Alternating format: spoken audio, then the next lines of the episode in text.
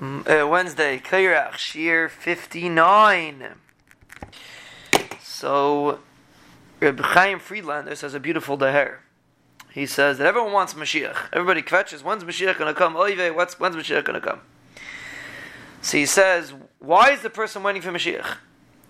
If it's because a person is struggling with inflation or with Parnassim, and he wants to be able to sit in a nice kishmakah situation, and everything should be beseder, so then you're not waiting for Mashiach, you're waiting for your own personal benefit. Rather, the purpose of waiting for Mashiach is that you can't be saival the fact that there's such a tremendous Chillul Hashem in the Bria. And it bothers you that the Ribbono Shel Olam's Shechina is in Golus. That Kiddushim Shemayim, that's really the point of Tzipi Sali Yeshua. Now let's just reiterate, it's a very high Madriga. But the reason why the Ribbono Shel Olam makes it uncomfortable for us is in order to get us to have this Madriga. So, yes, when there's something called Ikvas Ad Mashiach, when there's Tzaros, the purpose is that we should wait for Mashiach.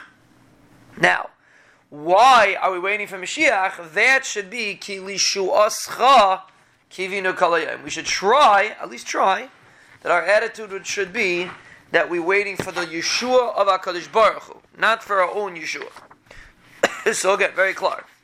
The reason why we're Mechakeh LaMashiach, the reason why people get this Ayur to be Mechakeh for Mashiach, is because there's Tzaros in the world, and therefore that should be Me'ur, a person to wait for Mashiach. What should drive the person? What lamaisa is he waiting for? He should be waiting for, we should try to wait for, because of the Chillul Hashem. And then there should be a Kiddushim Shemayim with Giloy, Shechina, and Binyan Habayis, B'mheira v'yameinu amein.